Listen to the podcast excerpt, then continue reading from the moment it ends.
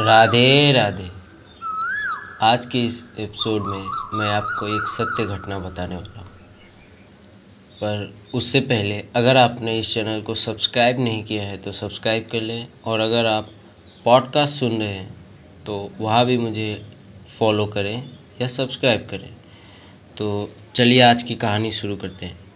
आज की जो कहानी है यह है अट्ठारह की, जब Swami Vivekananda world religion parliament Chicago में भारत की तरफ़ से हिंदू धर्म का प्रतिनिधि बन के गए थे।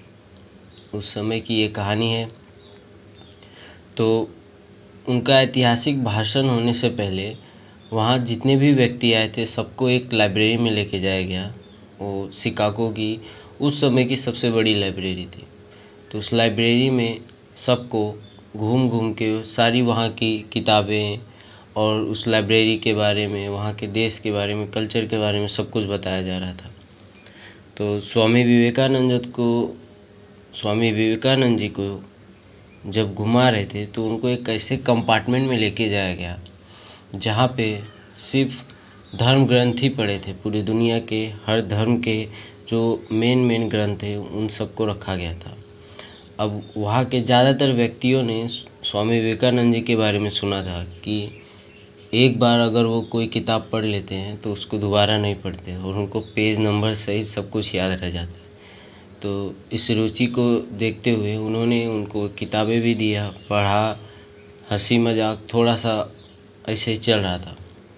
तो उसमें एक व्यक्ति आया जो थोड़ा सा अलग माइंडसेट का था। उसने अपमान के भावना से उस कंपार्टमेंट में दिखाते हुए स्वामी विवेकानंद को दिखाया कि देखो कैसे दुनिया भर के सारे धर्म ग्रंथ कैसे ऊपर रखे हुए हैं और एक तुम्हारा ग्रंथ है जो सबसे नीचे पड़ा हुआ है। और अब उसका माइंडसेट एकदम अलग ही था। तो स्वामी विवेकानंद जी ने जब सुना तो थोड़ा सा मुस्कुरा दिए कि तुम्हारा देखने का नज़रिया बदलो भाई, क्या देख रहे हो? वो सबसे नीचे पड़ा नहीं है, वो सबका आधार है।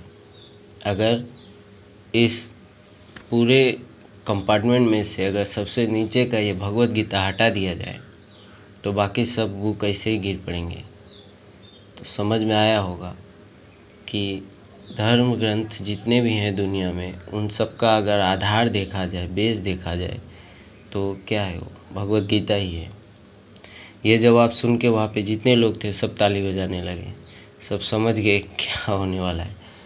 उसके बाद भगवा स्वामी विवेकानंद जी को जब उनका नंबर आया भाषण देने के लिए तो सबसे पहला उन्होंने जो वाक्य बोला, वो वाक्य ने ही पूरा सबका वहाँ पे उपस्थित, जितने भी व्यक्ति थे सबका दिल जीत लिया। और वो वाक्य क्या था कि यहाँ पे उपस्थित सारे अमेरिकी भाई और बहन। भाई और बहन ये शब्द सुनते ही जितने भी वहाँ के लोग थे सब ताली बजाने लगे और उनके भाषण में एक आकर्षण आ गया, जिसके बाद सभी व्यक्तियों ने शांति से उनका भाषण सुना और भारत का नाम वैसे ही और भी फैल गया। तो ये थी आज की कहानी। कैसी लगी आप ज़रूर बताएँ। आज के लिए इतना ही। जय श्री कृष्ण।